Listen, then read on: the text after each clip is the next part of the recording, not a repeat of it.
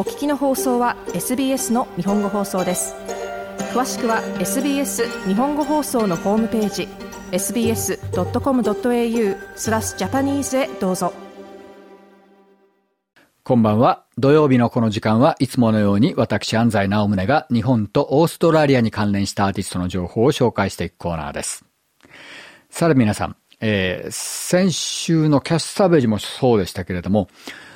最近やっとパンデミックの規制などが緩んで普通の生活に戻りつつある中で、アーティストがリリースしてくる曲の中には、やはり、こう、パンデミック中のこの2年間の間のフラストレーションとかストレスを反映したものが多いですね。まあ、逆に他のトピックがあまりなかったと、この2年間。ということで、やはりロックダウン中とか、やはり個人的なことに注意が向きますよね。ですので、やはり歌詞の内容とかも、そうした内省的なものが多くなってきますね。今日かけるジュリア・ジャックリンのこの曲も、まあ、まさにそういった曲の一曲だと思います。ジュリア・ジャックリン、待ちに待ったサードアルバム、えー、ごく最近リリースされました。プリ・プレジャーというアルバムですね。えー、今日はその中から一曲かけるんですけれども、このアルバムもまさに、えー、パンデミックをくぐり抜けて出来上がってきたアルバムなので、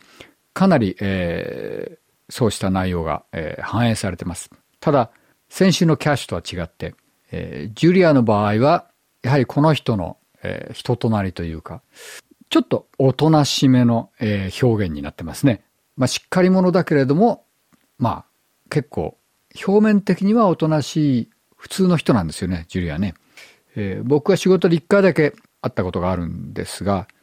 まあ、まさに本当に、まあ、普通の人という感じがすごく印象的でしたね。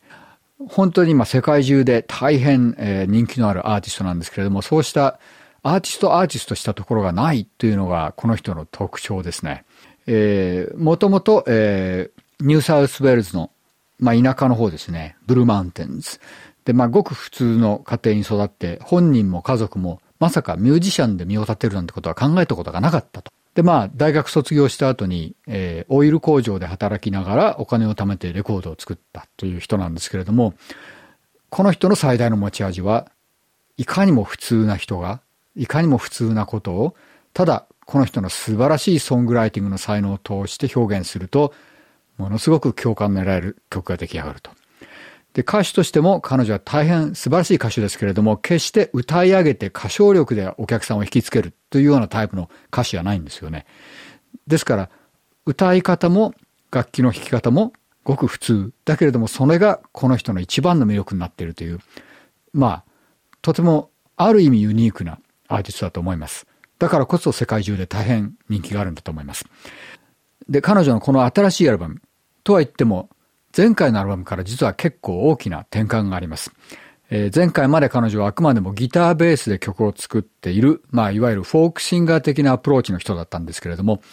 今回のアルバムから実はキーボードを全面的にフィーチャーした曲が多くなってますね。えー、ちょっと面白い話を聞いたんですが、実は彼女が最初にもらったキーボードというのが、えー、実は、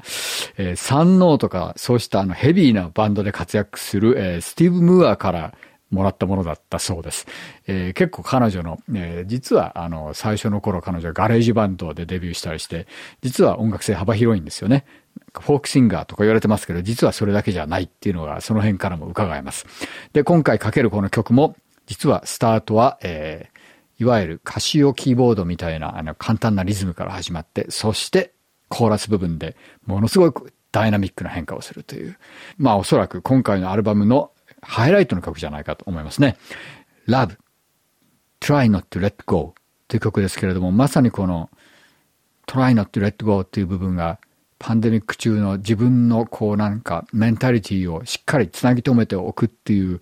すごいそれが大変だったっていうことがこの曲に表現されているような気がします。すでにもう世界的に大変な評価を受けているこのアルバムですけれども、それでは今日はそのジュリア・ジャックリンのニューアルバムプリプレジャーの中から Love, Try Not to Let Go を聞いてください。もっとストーリーをお聞きになりたい方は iTunes や Google ポッドキャスト Spotify などでお楽しみいただけます。